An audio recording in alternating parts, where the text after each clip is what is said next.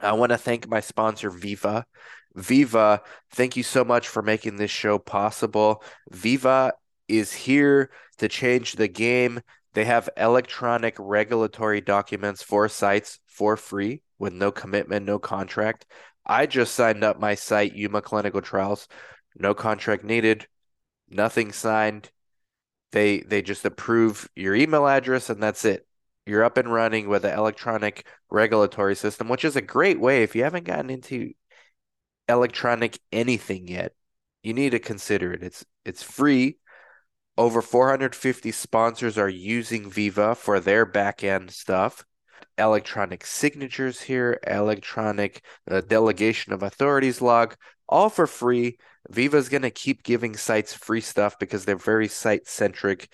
They they know that if they help empower the sites, even more sponsors are going to use their paid products on their end. They are the sponsors after all, so they pay for things. And they understand that making sites take control of their electronic systems is a huge first step. It's a huge commitment for sites, even for something that's free. And they're here to make it easy and they're playing the long game. And, anyways, go check it out underneath the video or the show notes below Veeva SiteVault. Hey, everybody. Um, happy Monday. I see Michael said good evening. Um, let me know that you can hear me. Um, type one in the comments if you can hear me. Two of you can see me before we get started. But today we have a very, very, very special.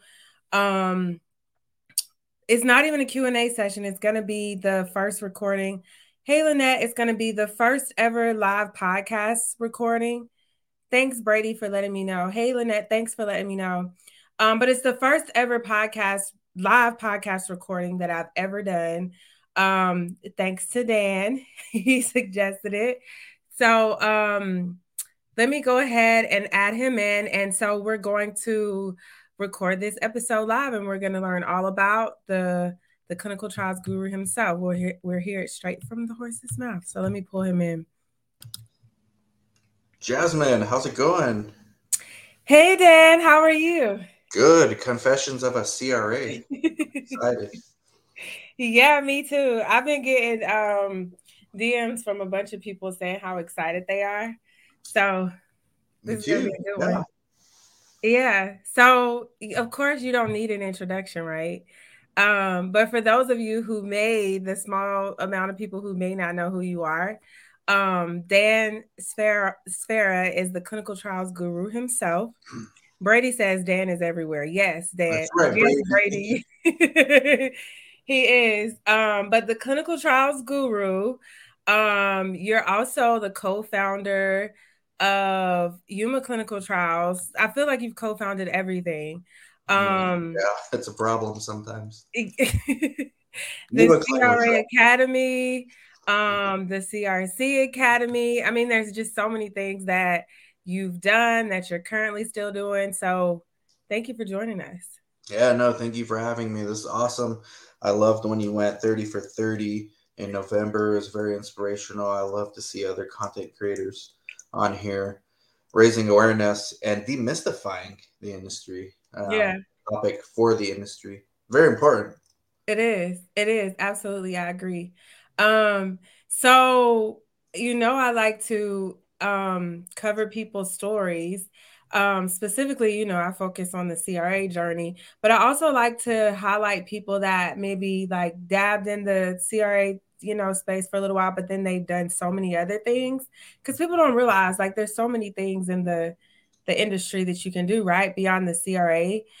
The CRA job is just the one that gets the the most attention. So, you know, why don't you share with us how did you even find out about clinical research?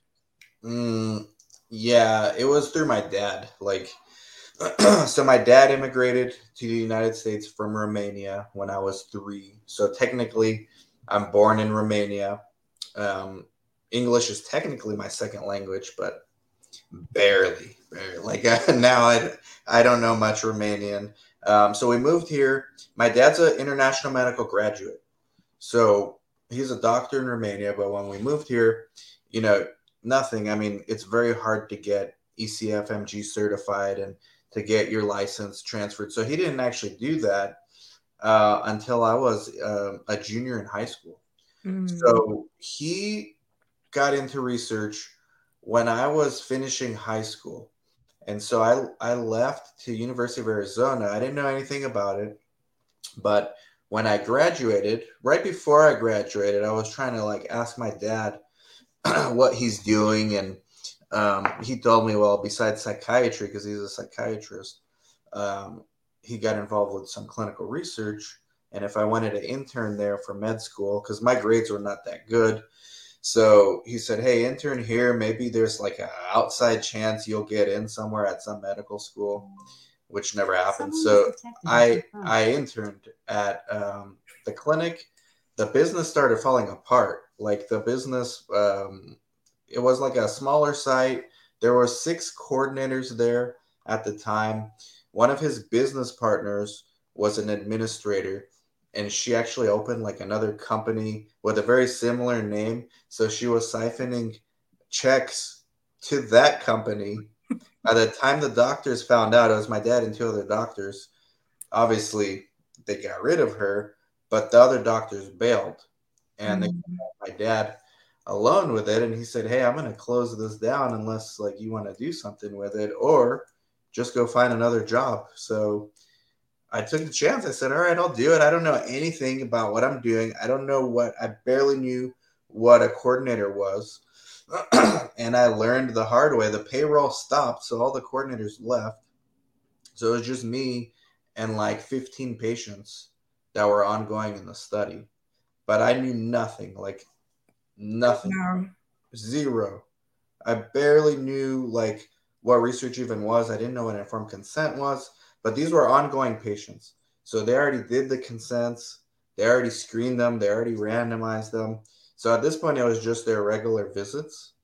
So I figured out like at least what I have to do when they come in.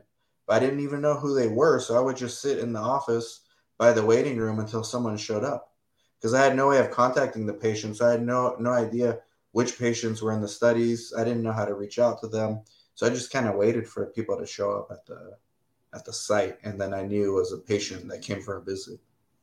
Right? Like it was from nothing. Like I knew nothing about research at all. And then I Googled and I couldn't find anything except things that were like very academic, like you know, like NIH type of stuff, yeah. which is not helpful when you have a patient coming in for a visit for and like you don't know what you're supposed to do. So yeah. Uh, that planted seed in the back of my mind. Hey, later on, maybe there's other people looking for this information too. So that eventually planted the seeds for the YouTube channel, but that was about five years later, 2010, when I started that. Oh, wow.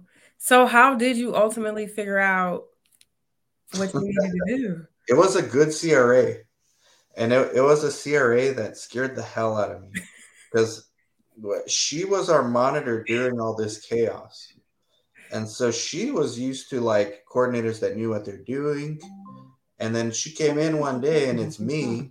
It's just me sitting there. And she, you know, I was so afraid to tell her I'm new. So she just thought I was lazy. Like she thought I just don't want to do things that she's asking. But I literally like didn't know what she's asking. She said, Did you get your IATA renewed? And I had no idea what that was. So I just said, Yeah. And then I ran to my office to look at what that means I didn't even know the letters. Like I wasn't gonna ask her that it's I A T A. So I tried to spell it phonetically in Google, try to find out what that is. It was like a chaos. Once she found out I'm not lazy, that I'm just new, she started teaching me like she really went out of her way to teach me like the fundamentals. Mm-hmm. So I was really lucky, but I was also very scared of her for like that first six months um, I mean, she was tough. Like she would come in my office and rip things off the wall, tell me this doesn't go there, because I had my templates everywhere in the office, so I don't forget things. And she would just come in and say, "This doesn't go there."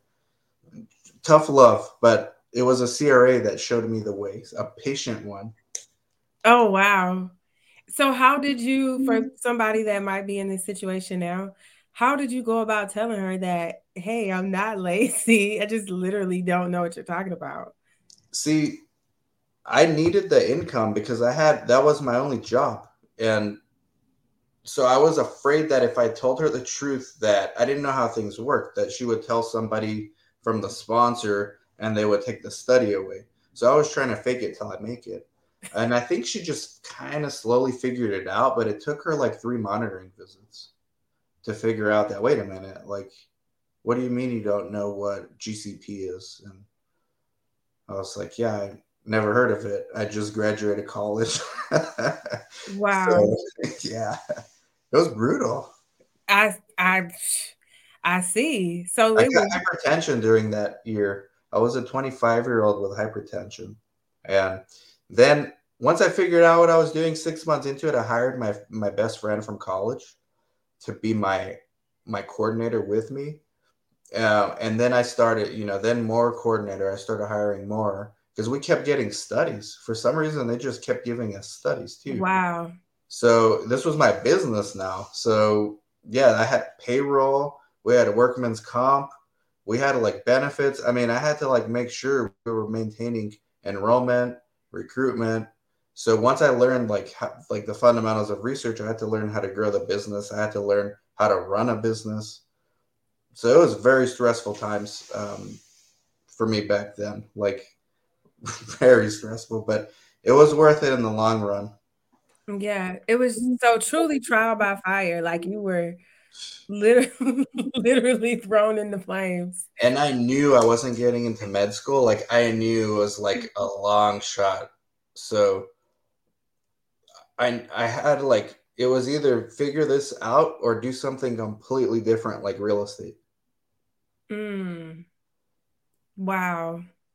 So for the people that are out there that are like, well, how am I supposed to figure this out or figure that out? Like you literally figured it out at a time where there was no resources on Google or YouTube or whatever. I was looking for me on Google. There was no YouTube yet. YouTube came out like in 06. Well, YouTube was out, but I, I was looking for what I have now. Right. Like, my YouTube channel, your YouTube channel would have been perfect for me back then. Yeah. Uh, I've been bugging you so much back then, but yeah, there was nothing. So it just planted seeds like, hey, maybe there's other people need help too. Wow. That's crazy that you figured it out. And then you said it only took you six months for you to kind of get the hang of it and then you're hiring the fundamentals. Yeah. I mean, Luckily, during that six months, I didn't have to worry about recruiting because I think recruitment period was actually over, but it was in maintenance mode, and there was a good 10 to 15 patients in that study. So wow. that was enough uh, revenue stream to support the rent, the myself. Um, three months into it, uh, three months into it, I finally started like seeing checks the hospital from next door came, the owner, or he's he was the administrator of the hospital. Um, the hospital shut down. It's called it was called Anaheim General, and he brought me a bill, and I was like, all right. So I opened it. It was forty thousand dollars. The bill was forty grand because the previous administration never paid their inpatient bed days. Uh, oh, wow. They had an inpatient study the administrator made all the took all the income, didn't pay any of the bills. So now the hospital owned our building too. So he said, if you don't pay this within 30 days, we're also going to evict you from your place. So I wouldn't have had a site. Like once I figured it out, now money became an issue too. Like he, they would have kicked me out because of not paying past bills. So it was just problem after problem after problem for that first year, year and a half. And this was fresh out of college. Yeah. That's crazy. Luckily. I was living with my mom. Like, I didn't have kids. I, I don't know how I would have done it. I don't think I would have done it if I had a family to support. I don't know. I, I don't. I'd like to say yeah, I would have figured it out, but I don't know. I mean, it was hard enough as it is with like no expenses. Just yeah. I was living at home with my mom. Wow. Wow, that is amazing. Yeah, it was crazy. Oh my gosh. So then, you know, obviously you figured it out. You did more than just figure it out. You're like running a whole business. You're more than just a study coordinator at this point. You're like running a whole operation. So then tell us, you know, you figured it out, everything's going good, you're making money. What was your next step in your journey? Oh, it was just growing that site. So I expanded. This was 2005. By the time I, I had like uh, by 08, 2008, when the Great Recession started, I had a full payroll. I had six full time employees and I had three sites. So I already exp- I expanded that one site from Anaheim, which is Orange County, California, to the Inland Empire, which is in San Bernardino, and Los Angeles County. So I had like one big site in Orange County and then two smaller sites. And so I like we were doing, you know, the same study. I thought I was clever. I was like, well, this is easy. I don't know why every site doesn't do this. I could get one study and give it to three locations, and all I got to do is pay coordinators and the PIs. Well, 2008, the Great Recession came, and I was young and stupid, thinking that the good times would last. They didn't. And I kept hiring and I kept trying to expand, and I got into debt. So I made like from 05, 06, 07, I made really good money. 08 i started making i i started seeing like the the turn in the economy but i was stubborn i just thought it was temporary well 09 was terrible like i had to actually lay off a few coordinators and flip a site i, I had to take the the employees and ask them if they wanted to be business partners on those sites so then it was the correction and that was 2012 2012 was the worst year of my life um, brought in some partners, which I, I learned, you know, you got to be very careful about bringing in business partners to anything. Um, that's a whole nother podcast. um, in 2010, I started the Clinical Trial Guru YouTube channel. So during this whole time, I was also making videos. Um, and then I ended up selling that site, and the, actually, the San Bernardino site we still have. Uh, it's a different company, but we still have that one. Um, and then CRA Academy, CRC Academy, all those kind of things came because of YouTube comments like, hey, uh, you know, I'll pay you to teach me how to be a CRA. I kept saying no until about the hundredth time. And then I was like, maybe there's a business here. I hate teaching. I really hate teaching. Um, and so we did that. I partnered with Tiffany Bennett who's our uh, instructor for the CRA Academy, and then 2019 we did CRC Academy. Um, so yeah, I mean the bad times I think are behind. I don't think I'll ever get that bad again, at least for me personally. But I learned a lot from those, like from 05 till 2013. It was like I saw the highs, the lows. You know, I, I was making really good money some years. Some years I was like questioning what I'm doing with my life. so just I don't know. I kind of made it out of that, and kind of glad. I wouldn't have done it any other way, really. Although I know things now that I would change back then, but yeah, wow, it was good. Wow, that is amazing. Like to hear that story. Like I knew bits and pieces of it, but I didn't know everything. That's you've been on a, a true roller coaster. Well, the, we didn't even talk about the IRS. How I learned, I basically got a crash course in paying taxes. Um, I got a crash course in managing employee expectations. Like, I made a lot of mistakes too. A lot. I learned basically everything I know is from making a mistake. Wow. And that's that's the I tell people when they do make mistakes or when things happen that they consider to be like setbacks or obstacles or whatever, there's no such thing as loss. Everything is a lesson or opportunity for growth. Mm-hmm. And you're the prime example of that. Um and I see people are asking questions. I'll I'll let Dan answer your questions at closer towards the end because people have some questions for you. Um, so I see them, y'all. I'm not ignoring you. But that's crazy. And you did all of this before you even thought about being a CRA. Oh yeah. CRA CRA started 2015. I needed that. I was a contract CRA. I needed that because I like I said, I learned lessons from the IRS on what not to do. My accountant was like, "Yeah, here's your tax bill one year," and I'm like, "Wait, I think you like you have an extra zero. what do you mean? He's like, no, you had a great year, and this is what you owe. And I'm like, yeah, okay. So I guess I'm putting my resume out there getting a contract CRA gig. so I got that. That's why I did that. And it was a small Korean company. It's on my LinkedIn profile. They're really cool. And it, it turned out like it was so cool. Like I stayed with them for three years. Um, but it helped me pay my back taxes. but I I'm glad I did that too because I could teach even though I don't teach in the CRA Academy, it gave me that perspective of monitor because my yeah. whole life I've been a, a, like sight and I was I basically trained myself like CRAs you don't tell them too much like you don't want them to take away the study.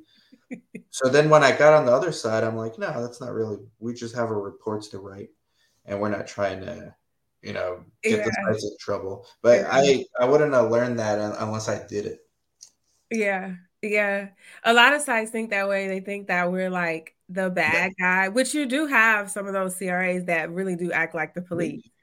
But for the most part, we're a team. Like if we find it, we just fix it.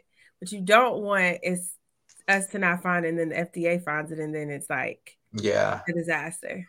But I'm glad I got the experience as a CRA also, and um, it's helped me. Like I think I've become a more of a generalist. I don't think anyone's ever truly a generalist. I don't think I don't think that's like a destination. I think it's like a process to get to be as close to a generalist as you can. I don't think anyone in our industry is a generalist because that means you know you know like all aspects of our industry. I don't know anyone in this industry who knows every single yeah. aspect yeah. Industry. But I think it's like helps me and I that's why I recommend people try to become generalists. Like play around with different options because you'll you'll discover new career yeah. trajectories you'll discover new business opportunities um, maybe you find something you like that you didn't even think was possible like you said earlier everybody thinks it's just cra yeah so true and one thing i wanted to point out was that you said you started as a contract cra mm-hmm. and a mm-hmm. lot of people are like they feel like that's bad like you know, contract jobs or not? Do you, you know, I get that question all the time. Should I take this contract off? It's the same thing as like a full time, you know, right? Tell share with us about that. Compared to my other stuff, like you want to talk risky is like starting a business and running your own business. Contract CRA is the safest job I've ever had. I've never been a W 2 for anywhere, but I've been a 1099, which is a contractor safest position I've ever had. Um, I mean, there's nothing risky at all about it. The people who are afraid think that when their contract ends, they're done. They don't realize that the more experience you accumulate on your resume, the shorter your gaps will be between jobs. Exactly. Like I get offered all, all every day. I get an offer. Of like somebody's looking for something some of them I don't want. They're like, oh, coordinator in Long Beach. They don't know that I am basically a coordinator in Yuma right now. Like, but yeah, like I have job security. If I quit all my businesses and you never see me again on YouTube or LinkedIn, I'll have a job in this industry if I want. Exactly. Exactly. Um, and then you don't even have to. I know people that are contractors that they don't want any gaps. So they plan out their contracts. So if they know one is about to end, they'll go ahead and start securing another one so there is no gaps. Um, you can really play around with it and do whatever you want. I know one contractor who likes to only work half of the year. So she'll like get it all in the first six months, and the next six months she makes it so she's contract free. You can literally do whatever you want. I know someone very close to me actually who you're not supposed to do this, but she took on three contracts at once So she was getting like three CRA salaries, but she was living on airplanes. She said it was bad, very bad for her health. She could only do it for a year, but she made a lot of money that year. yeah. Yeah. And and some contracts though, they do allow you to take on multiple contracts. So that's yeah. That's the thing too. But like you said, do you want to physically take on them. yeah, she had a moment where she was on an airplane, had a panic attack, and she doesn't understand. Like, you know, she realized that okay, like I was able to buy my fancy car, but is it worth it? Because yeah. Look what I'm doing. Like, I'm getting health issues. Yeah, it's rough. A lot of people don't. They think about oh, the CRA role is you know, prestigious because I get to travel and I get to do this and that. But I mean, you're working. It's not, it's, it, yeah, we can get into that too because I've done both CRA and site owner and site owner. Once you get past the initial hurdles, which is basically a year if you're not going to get paid, and that's if you know what you're doing, it's so much easier than CRA life. I remember you mm-hmm. you keep telling me that, and I'm like, "There's no way," and you're like, "Yes, it is." It's just, it, it absolutely is. It it's just that first year, and it's the unknown, the fear of the unknown, and you have to make sure you're in the right market.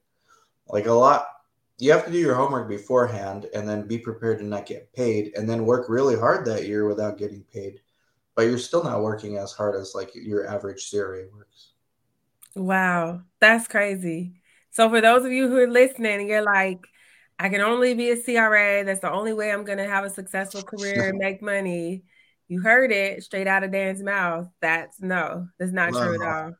But entrepreneurship is not for everyone either. So you have to know what works for you. I mean, some people are just really happy being coordinator. Like one of my employees right now, I told her, you know, you could be a site owner if you want. I'll help you. She's like, no, I don't. I'm not interested in that. I just want to be like CRC and then maybe site director. So there's nothing wrong with that either. You yeah. have to know who you are. But a yeah. lot of these CRAs, I know them, and they they could be good site owners. Yeah, yeah. And then it's also like you said, you have to kind of dabble in different things to see if it is for you or not. Because some people think that they can't do it, they're just scared, but they would actually, like you said, make great site owners. Mm-hmm. Yeah. This industry is really amazing. And you know what this industry is? It's very forgiving. Um, That's true. I mean, you can like screw up really bad and still be in demand as Absolutely. a site or as an employee. Absolutely. I've seen that time and time again. Um, and Valerie Ponder says, I just got back from a month and a half vacation before I took my next contract. So yeah. like you can literally do whatever you want to do. So Valerie's flexing on. That's good, Valerie. You can have a lot of people jealous. I know, right? Um, and then Marlene Silver says, I'm terrified to be a site owner. Yeah. I mean, I was too. Like I said, I think I'm an entrepreneur by heart. Like I didn't know I was until I started doing this, but I look I look back on my childhood, I had tendencies all like I would do lemonade sale all the time, look at how to put the signs up. Um, I remember I had a pet sale. I was five. I put signs on my street instead of having a pet sale people would come by, what pets you selling? I had roly polies I dug up from the dirt. I'm like, here you go. Like all those are hints, but I didn't know for sure until I was thrown into it. And I think like I just described like how stressful it was. I think I'm also extremely lucky to go through that because I'm not sure had I gotten one of the things I didn't mention, Jasmine, before I graduated college, I applied to like 200 jobs in research because my dad told me like hey, you can intern here if you can't get a job, but there's this role called CRA. They always come to our office. So look it up. So I started just applying where every CRA role I saw, over 200. Didn't even hear back once. Not even those oh, default, oh, wow. you know, like we're look, you know, we'll keep your information or whatever it is. Like this was before those default emails. Yeah. 04. Nothing. Nothing. Nothing. So, but imagine if I would have gotten one of those and I would have gotten comfortable. I don't know if all of this would have happened. Yeah. I really don't. Wow, that's crazy. So for people that come to me and they're like, I've been applying and I haven't heard anything. And I say, Well, how many jobs have you applied to? And they're like, three. I'm like, okay. yeah, well, three, that's you know, things always happen for a reason. Absolutely. I think now people like me, you, Brad, we're here to kind of give you like a little bit of a guide?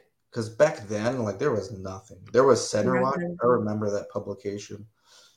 And that was it. And they were just writing like academic articles. Like you you really had no way to get information about this industry. And now you do. You know you go live like every day for a month. Yeah, that was it was interesting. I don't know if I'll when I'll do that again though, because that was that was kind of rough. I don't know how you. You know what? But your LinkedIn inbox is open twenty four seven. That's true. That we didn't have that back then when I was looking. That same for me. I was lost um because there was nobody. People didn't even really know what clinical research was. You ask right. people and they're like, "There's clinical research." yeah, they still don't know. That's true. A lot of people still don't know. Wow. So, what made you say, "Okay, I'm done with the CRA world. I'm moving on"? Mm, they told me like they um they so that was a growing company. It was a Korean CRO based in the U.S. Their only clients were Korean sponsors um, who needed like U.S. presence. So the only reason they hired me was because they didn't have anyone in Southern California to monitor. Um, and I even did an academy with them. They were amazing. They're awesome people. They told me, hey, we hired, we ended up hiring like I was charging a lot. I needed to pay my tax. So like that was like this is my rate. And they I knew they kind of had to. They weren't gonna find somebody else that quickly. Um, so it lasted three years. And then they said, Hey, we found somebody. Thank you and but I could have found another contract. Yeah, yeah. I had during that whole time I was working there, I was getting offer all the time from different places, but I couldn't take on more than one and still do the site owner and do the all the businesses I have and all that. I couldn't have done that, but if if I wanted to, I could have. Yeah. So I didn't quit because I didn't like it. I would still be doing it honestly if they never told me um, that they didn't need me anymore. So what stops you now? Because I'm pretty sure people reach out to you every day, like you said, trying to get yeah. you a job. So what stops you now from saying Yuma Yuma clinical trials? Um, I started that last year, July 2021. There's no way I'm at least now I'm not the coordinator anymore, but from July 2021 until March of this year, I was doing all the coordinating and really going back to like 2005, 2006 days. I kind of like that. I got in the trenches again drawing blood, spinning labs, crushing dry ice. I just actually did that last week. So I got my hands dirty again. For a while, I got fancy and didn't get my hands dirty.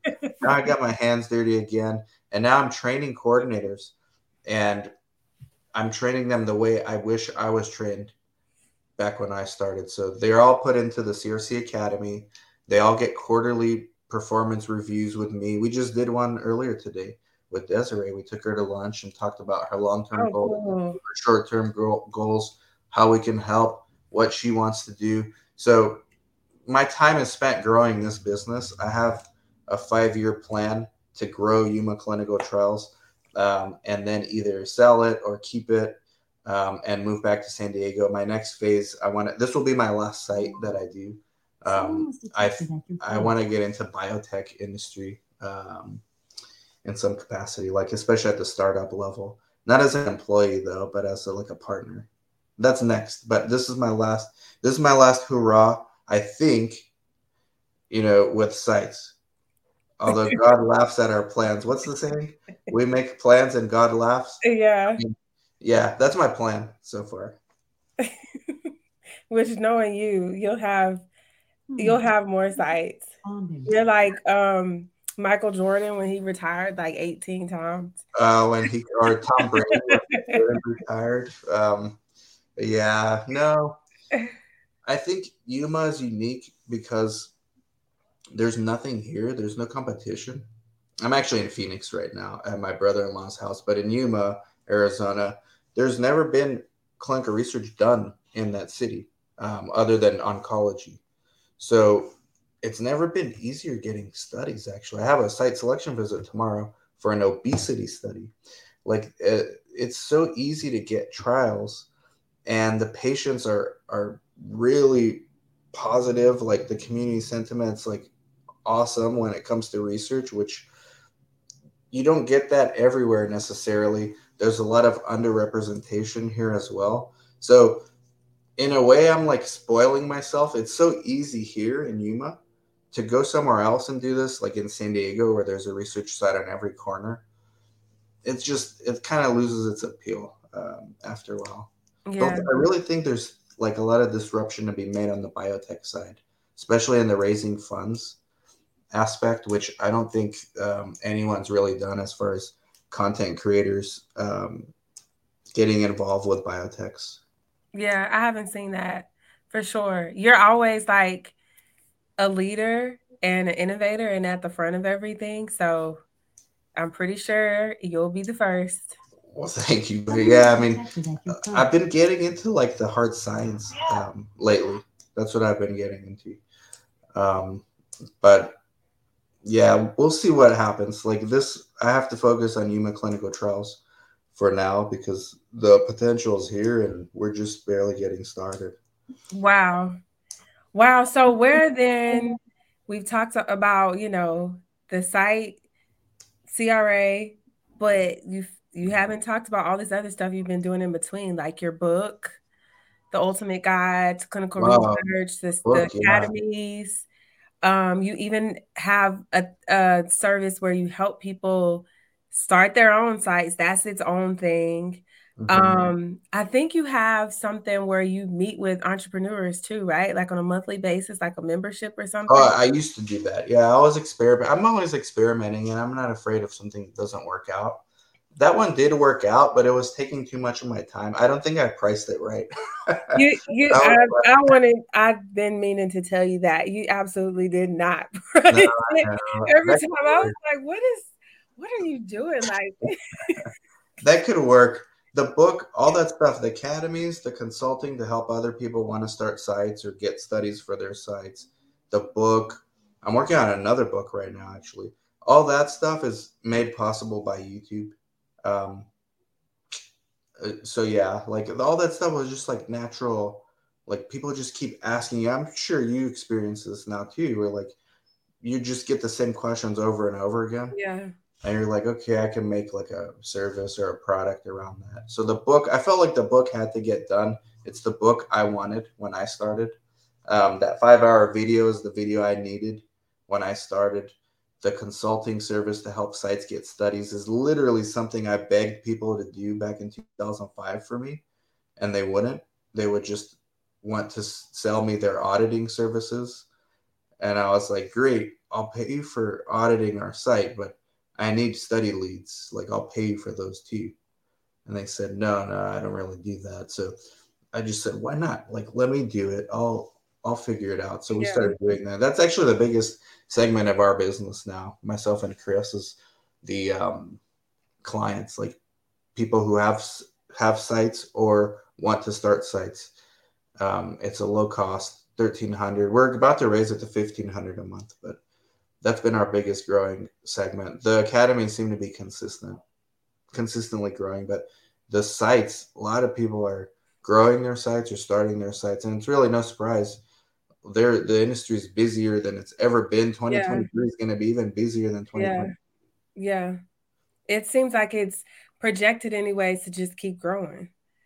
Yeah, I mean, eventually, like we can't expect this. You know, I keep thinking about 2008 when I thought things are just you know the good times are going to keep rolling.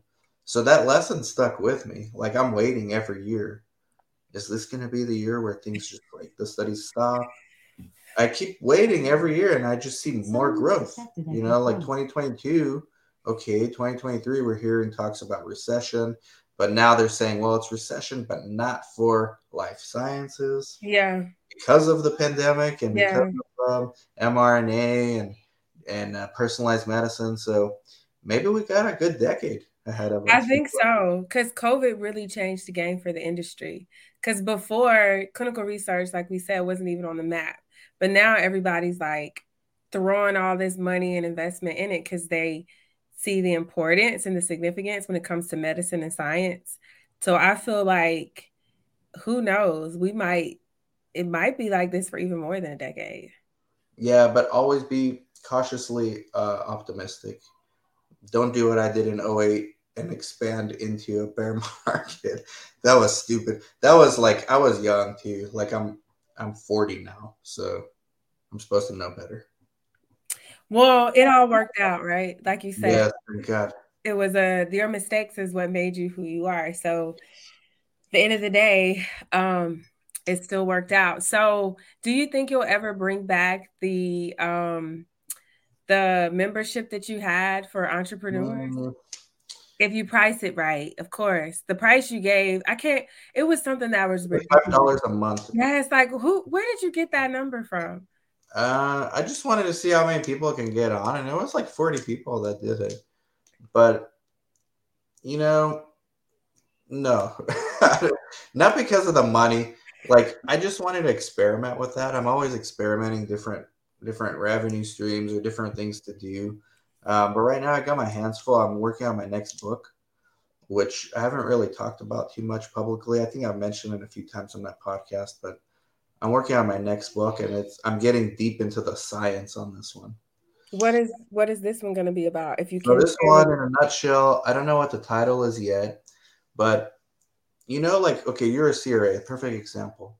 So you're let's say you've been a CRA in oncology for like a decade, and you want to expand into cardiology, but and you you because you have like over 10 years of experience, they'll give it to you, but they're a little worried. Oh, well, you don't have cardio experience, but you know, you know the fundamentals so in chapter 12 of my book, and I don't know what chapter it's going to be, but you're going to learn about cardiology from a CRA perspective or a coordinator perspective. Like, what are the most important assessments? What are the most common medications? What are the mechanism of actions? What are some of the endpoints? Um, my next book's going to be about that for like 12 to 15 therapeutic areas. Um, and then looking towards the future too like gene therapy has to be in there i just haven't figured out exactly what's going to go in there and what the title will be but that's the concept like pick up a new therapeutic area at least you'll know where to explore further right but it's meant to give you like a working knowledge so you can start doing your job either as a crc or a cra right away oh wow that's really cool so when should we expect for you to roll it out. The goal that I set for myself is February 2024. Nice. So everybody be on the lookout for that. I'm yeah, now, sure now I got to do it. I was just about to say, now people are going to be looking. They're probably going to be, you know, wanting sooner than that. Thank God. Yeah. I, I love it. Like, I think it's something, it's again, something else I wish I had. Like, when I learned oncology, my first contract CRA thing was oncology. And then now here in Yuma clinical trials, I went from doing psychiatry and some general medicine to derm, cardio. So like I'm find myself learning all this like science stuff. And I was thinking like why, you know, I'm learning this. I actually like learning it. But how come I can't find this like in a easy format? Everything I find on cardio is like super like complex why can't I find something where it just tells me like these are the assessments, these are the common yeah. Just lay it out in a book, like something simple. Yeah. Yeah. That makes sense. I'm pretty sure I mean, you gotta try to push that sooner. yeah, February 2024. I want to do it right though. Like I could release something fast, but I want to do it right. Like I'm actually gonna have specialists review every chapter. Mm. Cool. And, and specialists that do research, so it's kind of hard to get them to read. Yeah. Yeah, and then they're um, you know, they might read it, but then that turnaround time. Yeah, exactly. Yeah, so I see what you mean now. But we'll all be waiting for 20, you know, whether it's next year, 2024. Um, and I keep getting questions. So let me give you some of the questions that we're getting before. I don't want people to think I'm yeah. just blatantly ignoring them. So let's see. Michael said that he can relate to that. I think he was talking about when you were thrown in the fire. And then Laura says, kudos to you, Dan, for hanging in there. Uh, thank you, Laura. Yeah. So we have a, a couple more comments like that. Wow and hey and all that. But Magdalena says, Dan, are you planning in the near future to open a site in Atlanta? No. it's a crowded market. I don't know much about it. Um, no, we leave that for other people. I like underserved areas. Yeah. That's one of the reasons why Yuma Clinical Trials works. Like, nobody really wants to live in Yuma. You know, you kind of just like, you're either from here or like it's a military town too. the only people that move here are like health professionals actually because it's so underserved they pay them like two times more than they would get anywhere else you got a lot of san diego doctors that moved here. Yeah and that's a good point you made for people that are thinking about starting sites but you told me that too like don't go to a crowded heavily populated don't go somewhere just because you you think it's a cool place to yeah. live, like manhattan. I mean yeah think about the competition. Like the Yeah. more rural you are still it can't be too rural like you need to be close to an airport. Yuma has an airport yuma's like the perfect size like 200000 two hour drive from san diego our monitor tomorrow for the ssv she's driving from san diego and so half of our monitors drive from san diego the other half from phoenix Yeah. Yeah. Which when we were talking about um me being from Atlanta and moving back, we talked about the outskirts being Yeah. good sites, um, good location. So yeah. Um, think about that, guys, if you're, you know, trying to start a site. Um, Walisha says, Your book has helped me have a better understanding of research, Dan. Oh, thank you, Alicia. Yeah, I see Alicia all the time on LinkedIn. I appreciate your support. Yeah, she's great. She actually did. Um, I have an interview series coming up on my podcast, and we did a mock interview together. Oh, so wow. yeah, so that'll be coming out soon, and then people will get to hear her response and then my feedback for her response. I gotta give you kudos, Jasmine. You're you're killing it. Like you're you're doing like you're it's such a service to the community, especially like the CRA community or potential CRAs. Like it's amazing. It's something that's needed. Like I can do it, but I can only go so far. I've only was a CRA like three years. Um, I do it more from the site perspective, but like you're exactly what the industry needed. Thank you, thank you. That means a lot coming from you. Um, so Michael says, Michael Abler says, how many trials have you lost to SUSARs? Only one, and it wasn't a SUSAR at my site. And I really think it was an excuse from the sponsor.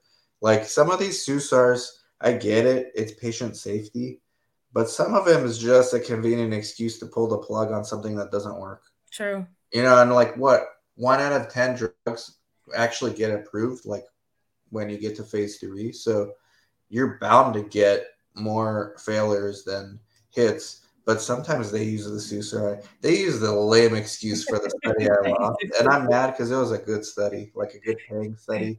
And actually, the patients were happy on it too. It was a schizophrenia study, and some person in Taiwan had a rash, and they stopped the study because of that.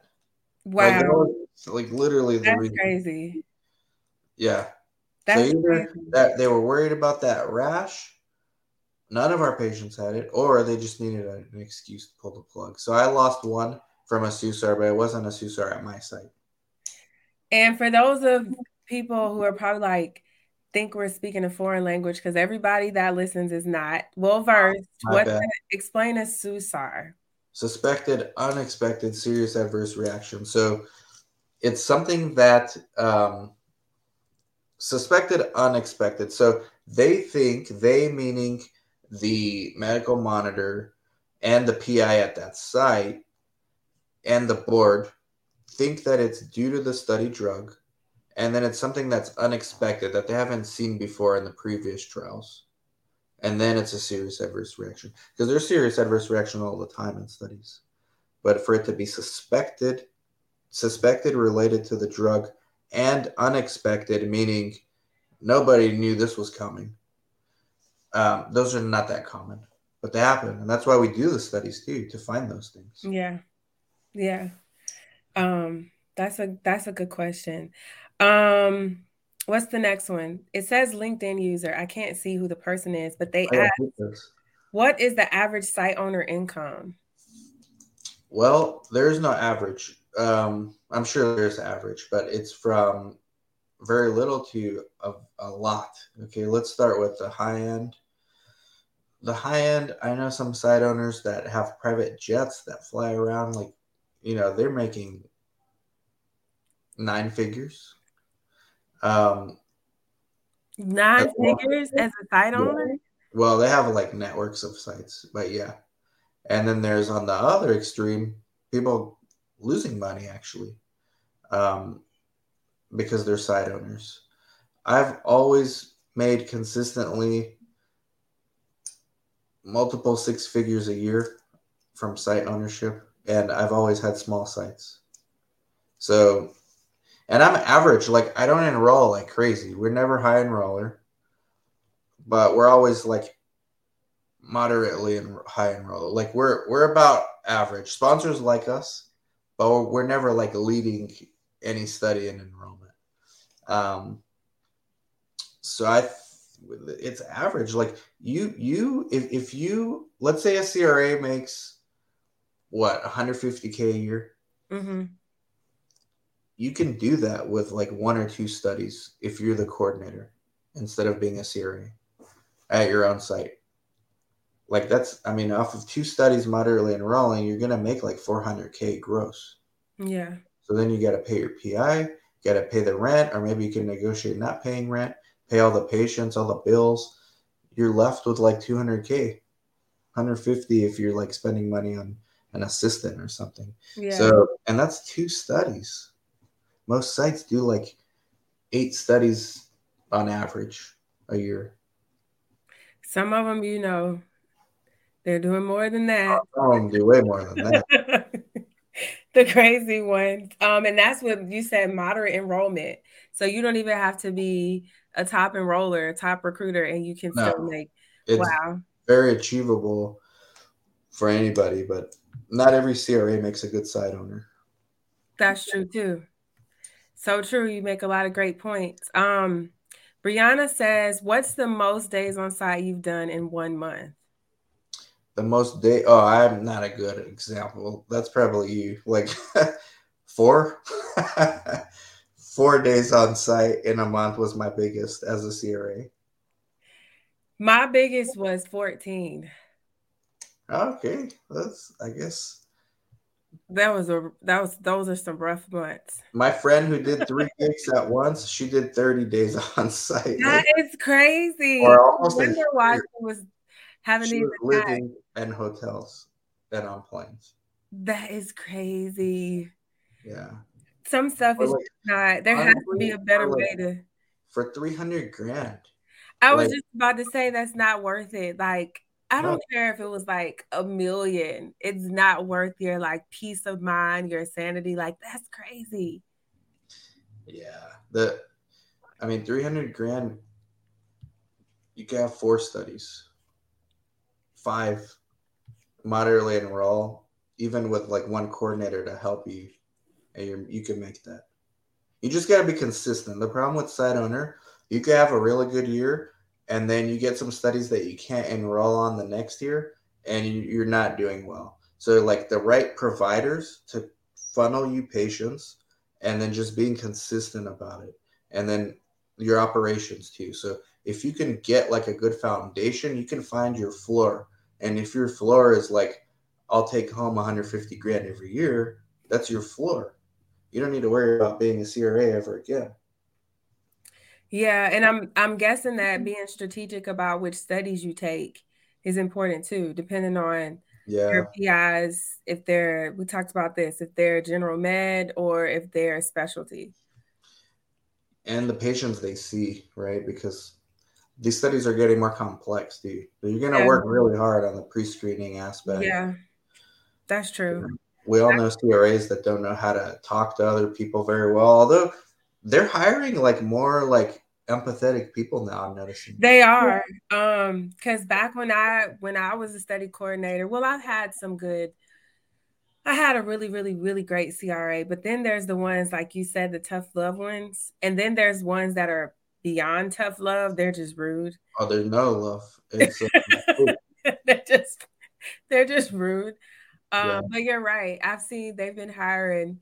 It seems like there's a shift now. yeah. So the, you can't have that attitude and influence patients Yeah. Like, can you imagine patient misses their visit and you yell at them for not showing up? Like, Yeah. you're not complying with the protocol. I mean, Yeah. that's not a good. That's not a good archetype to be a site owner. At all. Absolutely not. Um, you wouldn't be able to your retention would be terrible. You might be able to enroll patients, but you can't get anybody through this study. Or like, what about the people that look for reasons to screen fail their patients? I hate that. Oh God, yeah. Like, who you should be looking for reasons why why you should be randomizing, not yeah. looking for why you should screen fail. Yeah, that's another one.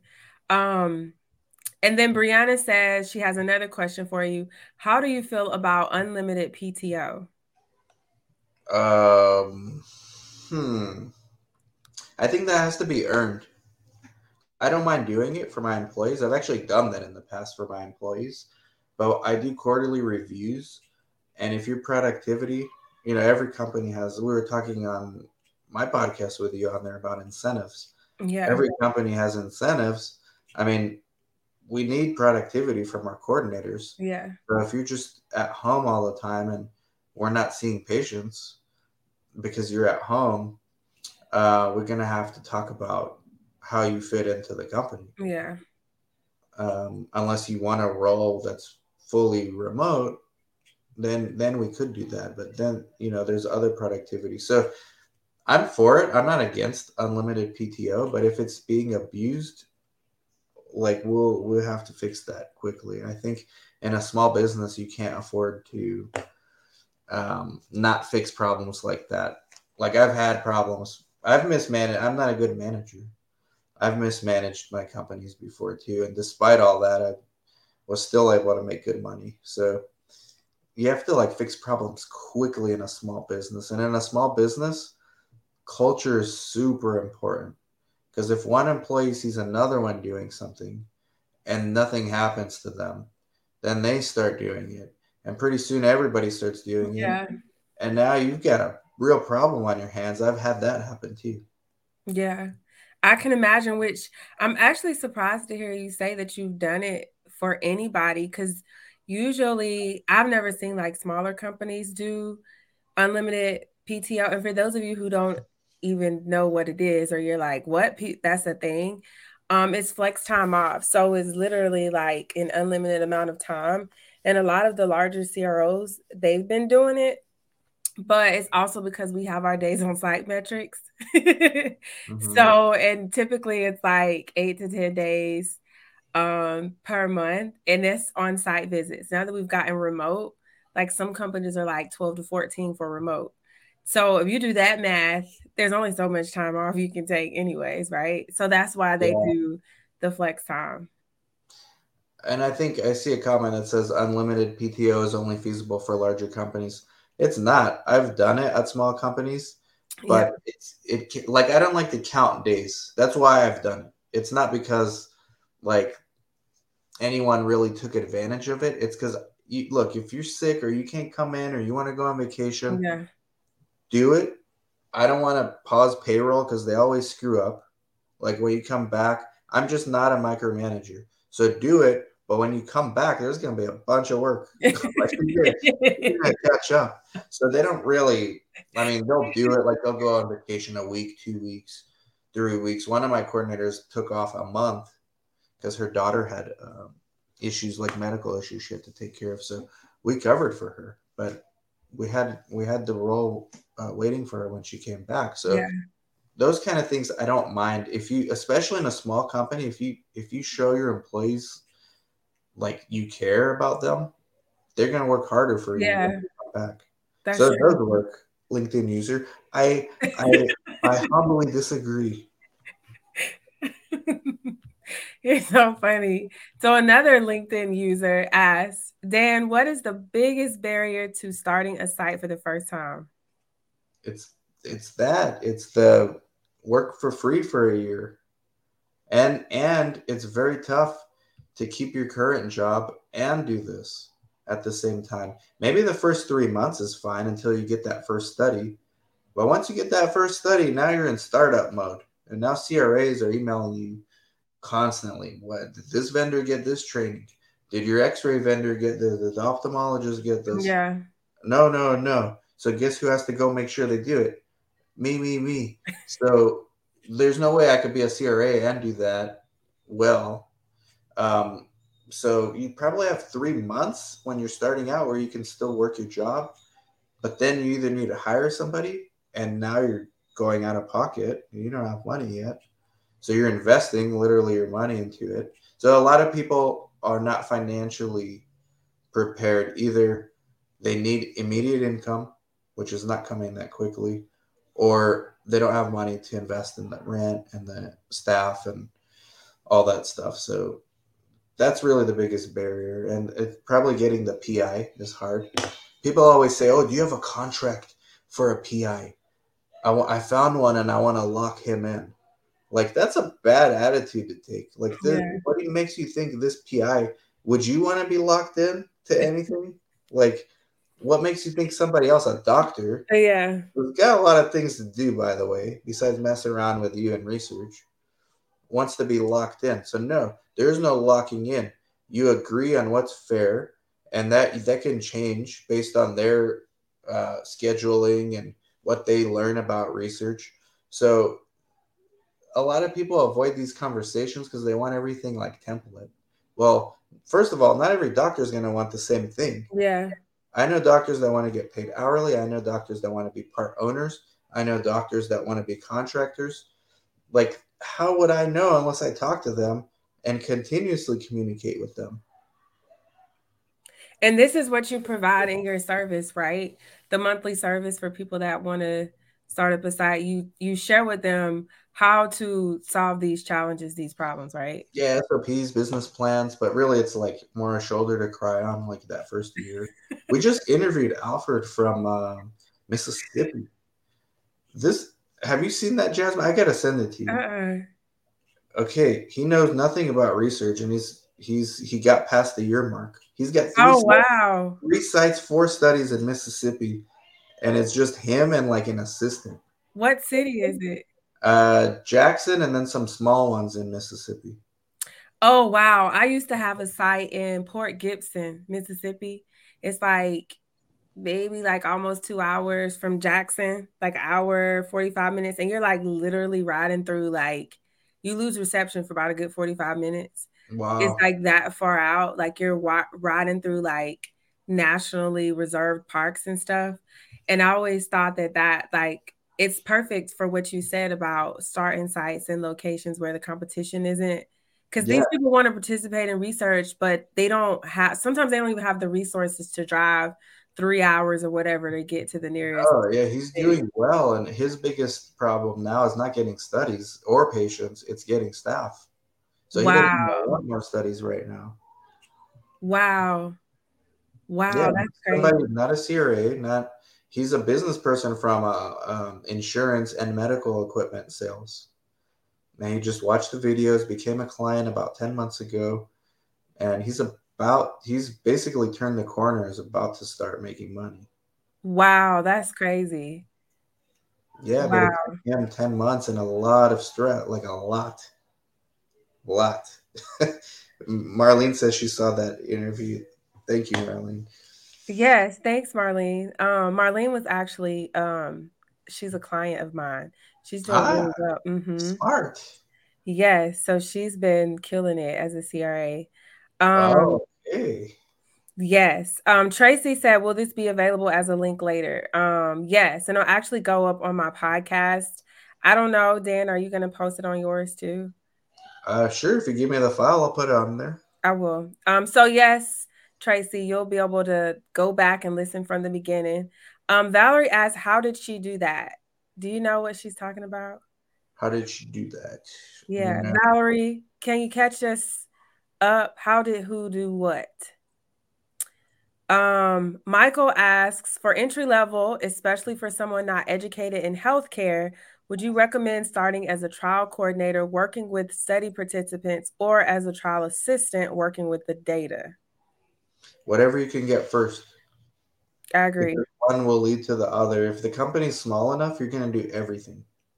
That's why I say small is the new big. Like it is. Everybody goes to like academia. Oh, because they're prestigious. Well, yeah, they're prestigious for them, not for you. That's so true. And the more experience you get, the better, right? You you took on a whole site by yourself. So yeah. you know better than anyone. At UCLA or one of these places. yeah, no. They really have kind of like siloed each role. Like they have the data entry person, they have they might have the regulatory person. They like you literally focus on like that one thing. Not to say this is a bad thing if that's what you can get at the time, but like you said, the if more that's the one thing get, get it. Don't stay yeah. too long because the reason they compartmentalize everything is not for you. Yeah. They don't care about you, regardless yeah. of what they say. They care about their company being efficient. Yeah. They don't care about you growing your career. Matter of fact, they don't want you to grow your career, so they have no incentive to give you more responsibilities. Small sites, they're run by people like me. Like if I can't train you to do a dozen jobs that I'm doing, that means I have less videos. I have less time to do videos or write my next book. So I have every incentive to give you more responsibility than you want. Yeah, absolutely. And then for people that are like, okay, well, how do I get in with a company like you? What are you looking that. for? I hate that. They ask me that every day. How do I get in? I don't see the job postings. Well, yeah, the companies po- do you think this Alfred guy I interviewed has time to post on Indeed? He doesn't even have time to fix his LinkedIn. You go, first of all, you everyone has a LinkedIn, so message there. That's like easy. You can probably find like Instagrams, Facebooks, phone numbers, but go in person. Like go to the site in person with your resume. Tell them what you can do. That's it don't don't wait for the opportunity create it exactly. I tell people that mm-hmm. all the time. I actually have a guide on that and how you get these opportunities. Like my very very very first one was me going to a site and asking to volunteer. Like you can't just sit around and wait. yeah what, what are you doing? Oh but dan uh it said one year and so i'm not gonna go. I'd rather get another degree look, you're wasting, you guys are wasting time with that stuff. If you need to get a job in the industry first, if you're not in, yeah, but every site needs help getting patients, getting studies, community outreach. Everybody. And a lot of these people are messaging me on like Instagram and TikTok. Do you know how many sites would love for you instead of wasting time on your own Instagram to waste time on their Instagram? Yep. For free. Create an Instagram for them. Hey, I will create your Instagram for you. I noticed you didn't have one and I'll manage it. I'll post like three times a week. And in exchange, I just want to shadow your coordinators. Exactly. That's not going to last longer than a month until they're like, all right, we're going to hire this Exactly. Person. Exactly. I always find it shocking when people say, especially now since the industry's booming, that they say they can't find any opportunities.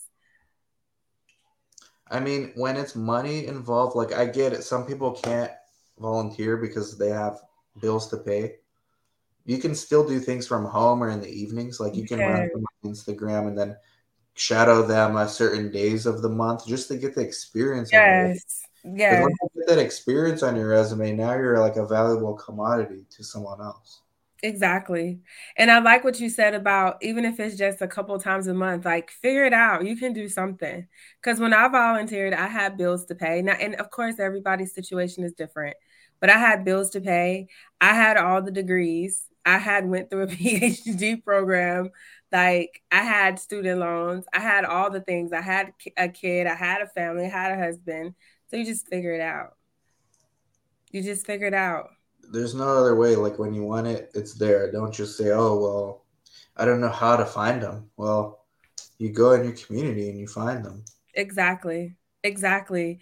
Um, and that's what I try to help people see. Like especially nowadays with LinkedIn, YouTube, everything that's out there, you can literally build your own little community. Look, look this LinkedIn user, sorry to interrupt you, Jasmine. It's a horrible habit.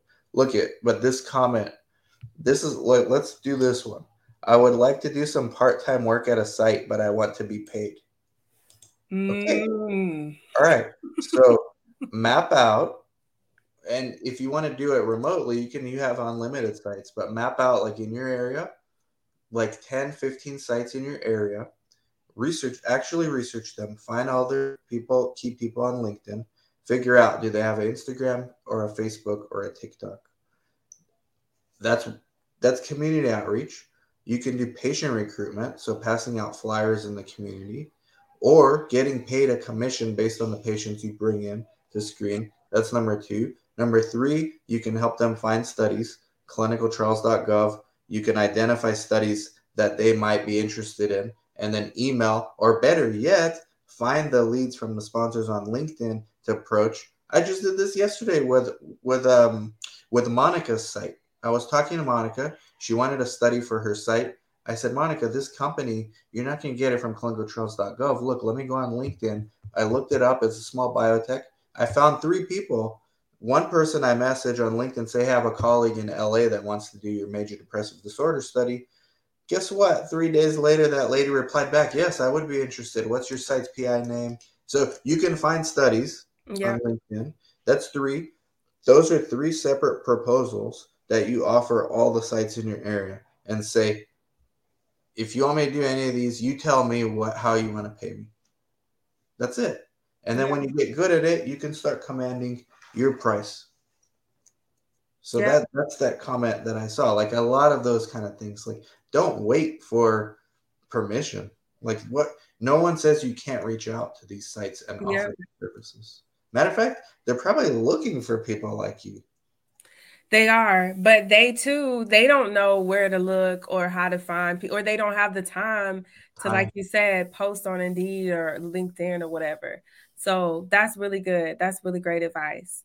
Um, I like that. And then um, Marlene said that I did an interview where they said they are looking for vibrant personalities to fit their culture. So, what's a vibrant personality? For a CRO, I she guess somebody to be nice to the sites. Basically, you're they're looking for nice people and not mean people. I had a CRA make one of my CRCs cry once. Oh wow. She was bad. I think there was something wrong with her like upstairs because she monitored she would cause pro- she would look for problems and then cause them when there, where there weren't any. And she even accused my CRC of fraud for ICF. You know how patients sign and date every bottom of the ICF every page. Yeah. One of the signatures was like uh, cursive instead of like uh, block letters. So she said she accused my CRC that the patient forgot to initial there and that she did it. And then she was just like trying to cause problems. So I, when they probably my guess is when they're saying because a lot of sites complain about this lady, um, they don't want people like that. Yeah. That's true. Um, it's so unfortunate. It sounds like she also probably had bad CRA training, if she had any at all, because you know there's also that group of fake CRAs. Um, but that's terrible. oh yeah, I know that group. No, she's a real CRA. She definitely knows her thing. The sad thing is she's gonna keep getting jobs because she knows how to be a how CRA. To, yeah. But wow. she has zero respect for the people she works with. Wow. Yeah. Wow. I, I never forget her name, but I'm not gonna throw her out there like that. But yeah, so I think they're trying to avoid people like that when I say that vibrant personality. yeah. Yeah, that's what it sounds like to me too. Um let me see. So Valerie said to our question about when she asked um how does she do that? She said the CRA with multiple contracts, how did she manage her time? She didn't. I mean, she just did what she had to do until she got sick. And she was a young person that got um triggered like an autoimmune condition. So she had to like really take it easy. I mean, she no joke, like probably 25 days out of the month, she was on site and managing like three different projects at once. So it lasted about a year. And she said it's not worth it. That's crazy. I don't even know how she lasted that long. I know. wow, that's not even worth it. Um another question um I don't see this up here but I I want to ask this for the people is that since you do hire coordinators and you are a site owner and you've you've done it all, what do you look for during the interview process? And and talk about the cover letter too cuz you know, we talked about that before. So do you yeah. like the cover letter and what do you look for? I actually do. Like I didn't think I did until people started applying to roles and I was busy and I'm like, let me read the cover letter first. So those tell you a lot about the person. First of all, do they have one? It's not a big deal if they don't, but I liked I actually read them. So they probably do something.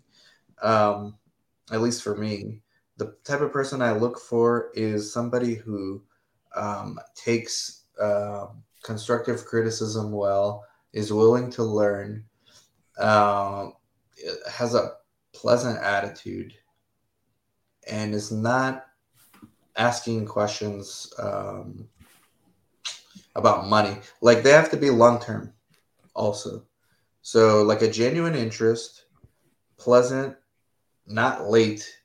If you're late for your interview, uh, we might as well not do it. Um, basic things, and then because we're small, I have to. I make sure that I get along with the person during the interview. You know how like sometimes there's just no chemistry. Yeah. And you're like, how am I going to work with this person? Yeah. Uh, I can't even do an interview with them. Um, and then if they work with me, then I have the other coordinators, as many of the other coordinators as I can, interview them as well to see if they feel the same. And then we hire. So it's very much personality. I haven't gone as far as giving those personality tests yet. The um, Myers Briggs, I think it's called. Yeah. I haven't done that yet, but I'm thinking it's not a bad idea. Yeah. Yeah. Um Michael says very pro tips. Thank you, sir. Oh, thank you, Michael. Yes. Yeah. Um so that's good to know because a lot of people cover letters is something I do for all of my clients, but I always I don't particularly like them all the time, but I know some people do. So you want to make sure you have one. So that's good to hear it from you that you're you actually like read them.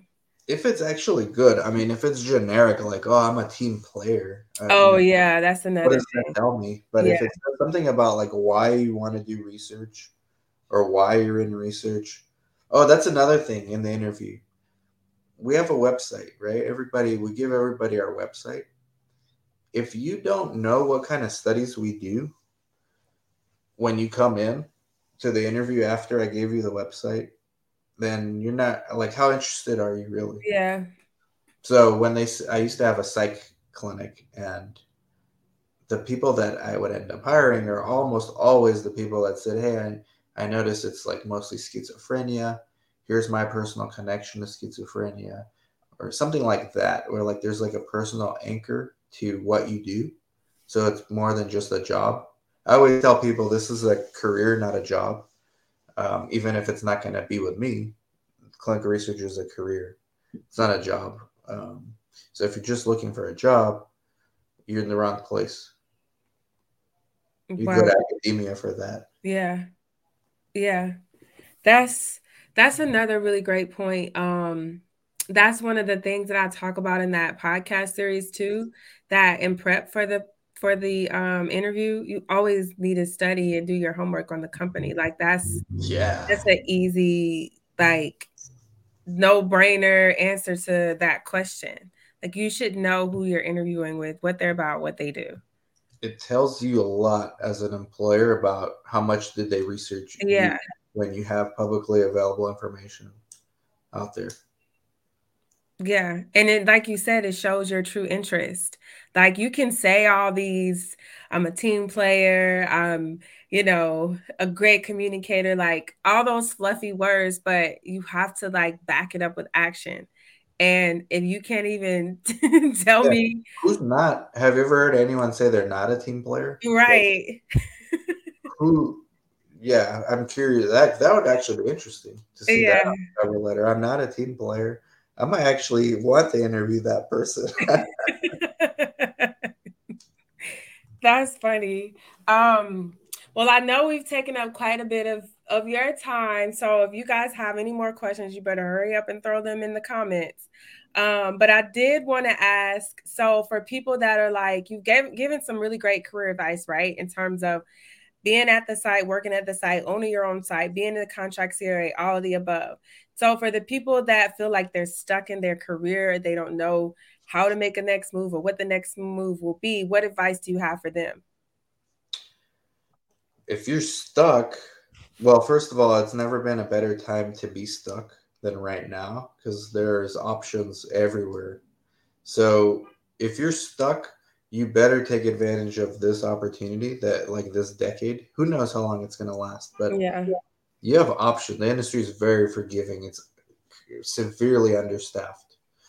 So if you're stuck, you shouldn't be. And um, why are you stuck? Start networking.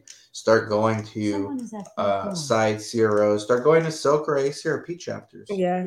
In your community, like every city has um, ACRP, SOCRA chapters.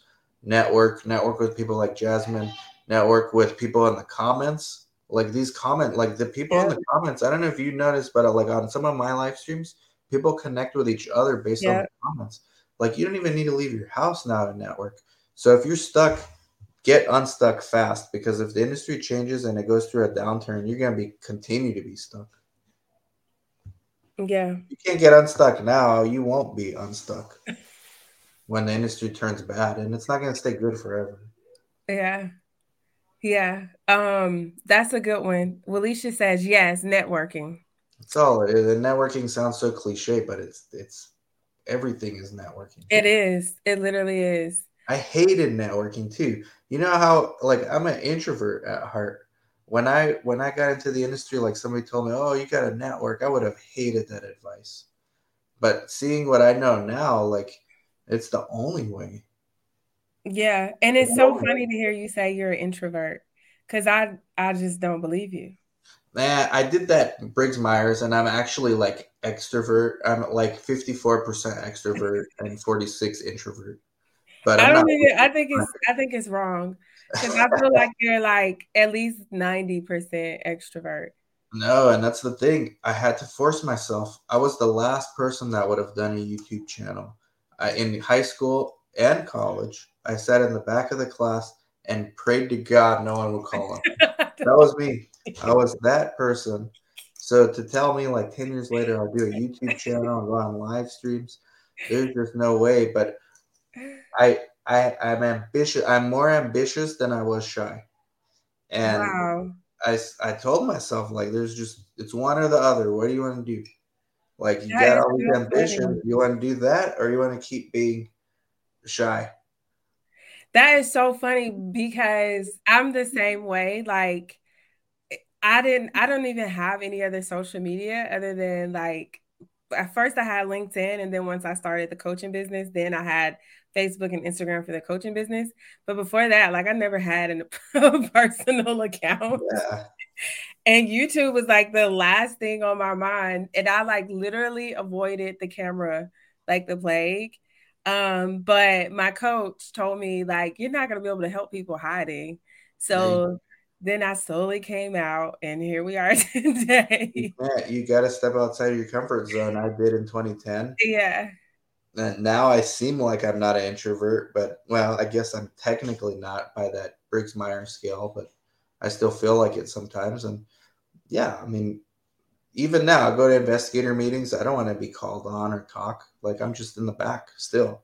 I still like defer to that, but when I have to do something to push my business objectives and my outcomes, I'll do it. I'm not going to let you know how I feel uh, dictate my outcomes. You only yeah. get one life, so yeah, you step outside your comfort zone. Go to the sites. Go tell them what you can offer. Yeah.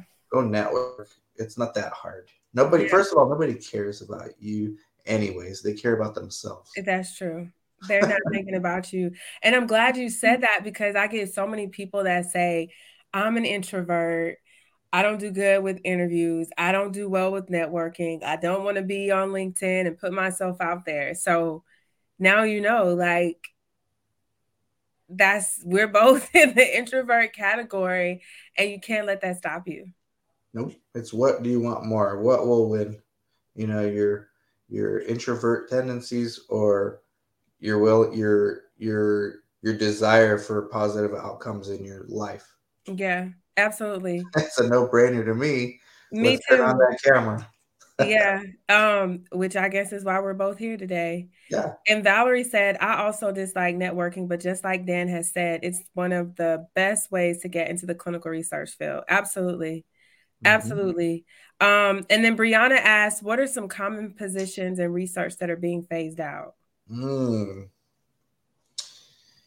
Wow. I mean, I would say data entry, maybe, maybe. You think um, so? No, but if I had to pick one, it's gonna be that.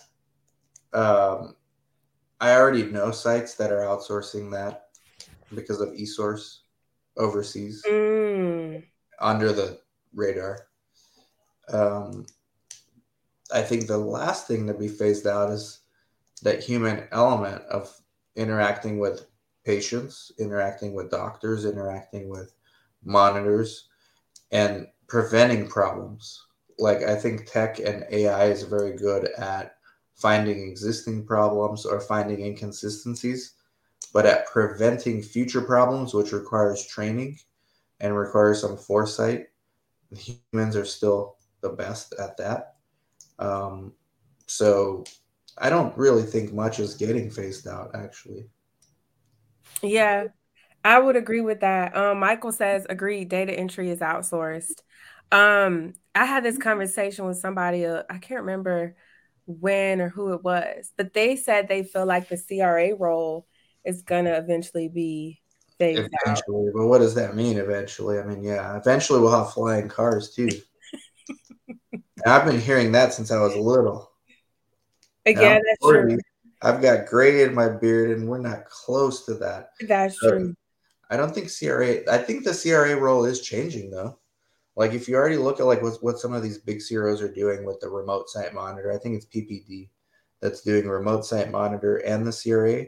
Like back in my day, the CRA was both. Yeah. You know, and now the CRA comes to the site and they have a full time remote site monitor handling day to day. So the CRA can do more days on site or maybe more sites or maybe more studies. Um, so the CRA role is not going away, it's changing. Same thing with the study coordinator. Study coordinator role is not going away. Matter of fact, we already have a study where data entry is done automatically. Um, some elements of that entry is done automatically through the IRT, where like patient date of birth and that stuff like that. Once you put in the IRT, it's put in the EDC. So that's slowly starting to phase out. But does that does that mean coordinator is gonna be obsolete? No. Who's gonna remind the patient and convince the patient to come in and be compliant and what's yeah. wrong? Do you really have an AE or are you just telling me no? All that stuff's not going away. So the roles will slowly evolve, but it's not disappearing.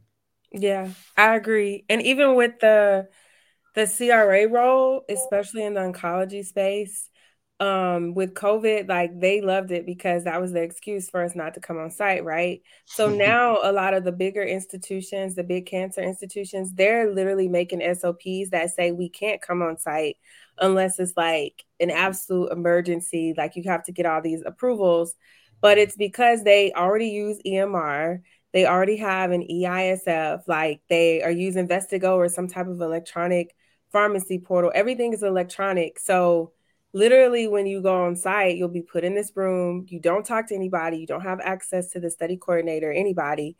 And they just you're on their computer looking at these different systems. So it's the same thing as sitting in your home office.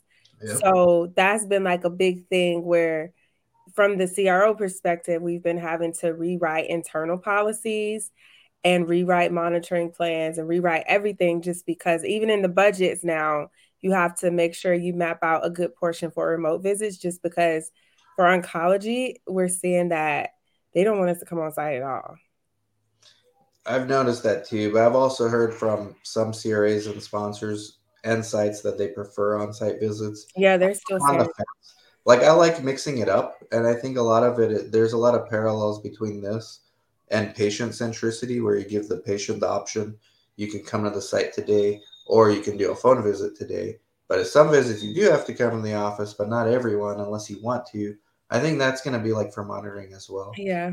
Um, but mainly for the sponsor to decide. And yeah. you're also going to have problem sites and sites that are doing well and sites that are not recruiting at all. So there's no need to go. Um, so there's there's always different scenarios. It's not always the same. Yeah. I agree, which is where the risk based monitoring is supposed to come in hand. Yep. But that plan is, I don't feel like everybody really knows what to do with it or how to really execute it in the best yeah, way. What happened that? I mean, either everyone switched to it and it's just default, or they decided to go 100% SDV. I don't know. It's it's like still there, but not really.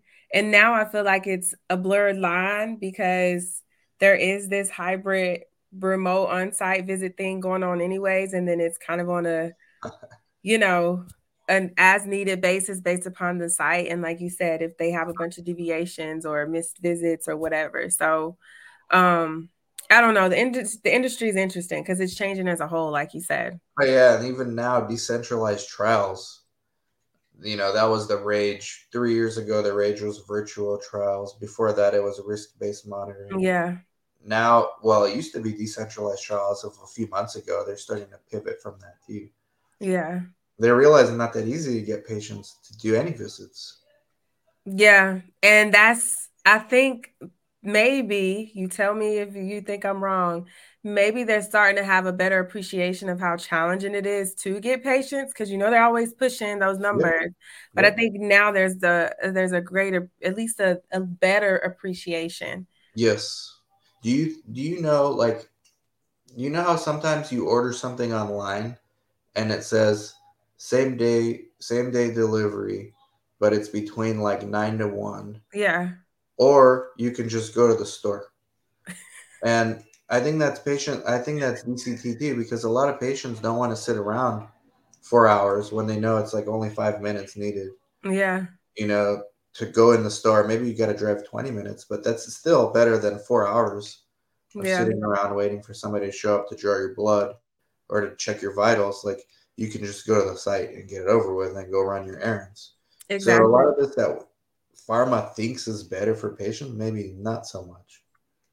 It's not. And you know, the higher up people make these decisions, so they don't think about the patient and everyday execution. They don't have that in mind when they make a lot of the decisions and they don't consult oftentimes with the people that are actually on the ground working with the patients yeah it's just a disconnect it's, yeah uh, no i think sites are always going to be in demand cras are always going to be in demand well at least in our lifetimes yeah Cs are always going to be in demand so yeah nobody's yeah. got to worry i rather people worry about they're not going networking enough than worrying about their job being obsolete Absolutely. And that's that's not something if you're in the clinical research space, you shouldn't even be talking about an obsolete obsolete role. We're in the busy just coming off the busiest year ever in our industry, about to go into an even busier year. Yeah. You're worried about obsolete. The the industry is worried about not enough people. Exactly. Everybody's hiring. Um and Valerie says, How well do you think DCT would work? Also, would it provide more jobs for people? I'm not a fan um, of the term. I'm a fan of giving patients the option. I'm not a fan of forcing DCT to work because venture capitalists think that it's a buzzword that pharma likes. I mean, if pharma had their way, there would be no sites because they would just do everything direct to patient. Yeah, but really would. that way because no, there's no industry more hated than pharma. None. And I think COVID actually probably made that worse. So it should have made it better. That's all another podcast. Yeah. I'm actually interviewing Dr. Peter McCullough soon. Um, oh, that'll be another good one. Yeah, the, the guy. Well, I'm not gonna get you canceled right now. I've said too much. that is so funny. Well, um, I don't see any more questions, and we're like an hour and a half in, and I don't want you to, you know, send me a message after this. Like, I can't believe you kept me on. A selection visit tomorrow. I gotta leave Phoenix and go three hour drive back to Yuma be at the SSV tomorrow at nine. But it's an obesity study. I can't wait to be able to get this one. I might do a video about it tomorrow with Katie. Oh, cool. Yeah, share. I'm sure everybody wants to hear about it. Oh, um, oh, I can't wait. This oh, that's really cool. Be really good. Wow. So before you leave, for I know everybody, most people they should know anyways who you are, how to reach you, and all that good stuff. But let everybody know where they can find you, how they can contact you if they have any more questions or if they want to get your help. You can find me as one of Jasmine's connections. so go to her profile, find her connection, then you'll find me there. Seriously, dude. I know you are, but I'm pretty sure people are like, that's not that's not the answer that they wanted to hear. Dan Sfera, anywhere you're watching. Facebook, the worst. Okay, I never on there. I Me post neither. there like so maybe everywhere except Facebook. Yeah. Um, and But they can Jasmine's also profile is good. Go her, go there, and then you'll find me from her profile. and the clinical trials guru, if you just Google that, you'll come up everywhere. Yeah, it's um just getting started. We got a lot of work to do. Yeah. And for those of you who are wanting to learn more about the industry, check out the ultimate guide to clinical research. And then you know you have that long ass clinical research. Five hour video, which now is done in Spanish. Did you know that? I did not. I hired a guy to dub it in Spanish. Oh wow. Yeah, so it's in Spanish as well, and I'm working on Hindi next. Wow. That's amazing. I gotta check on the Hindi guy's been taking forever. Where are you at, Aditya? That's gonna be great. So you guys, um, stay on the lookout for that. For those of you who English is not, maybe you speak it, but it's not your you your best language, Spanish and Hindi, right? Hindi soon. It's not available yet. Thanks to Aditya. Where are you at? I gotta message him. It's taking too long. That's so funny. Well, thank you so much as always. Um, I know we talked about linking up and doing some other special things. So everybody stay on the lookout. We're gonna be teaming up, um, coming at you guys with a lot more content. So thank you so much. Any last words that you want to share with anybody? No, just Jasmine. Thank you. You know, you, Brad, um, ECRG. I'm so glad you guys are also creating content because, um, you know, it was getting like a little lonely answering all the questions. So now you're getting like same questions sent your way. So I'm glad because people get different perspectives now.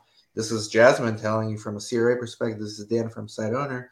Basically, you see a lot of like the same advice, Yeah, right? I was just about to say that. Different people, but we're all saying the same thing. Mhm. And some people listen and some people don't. So keep doing your thing, and we'll do a lot, a lot of collabs. I predict in 2023, me and you. Absolutely. Absolutely. Well, thanks again and enjoy the rest of your night. Thank you, Jasmine. You too, and thank you, everybody. All right. Bye.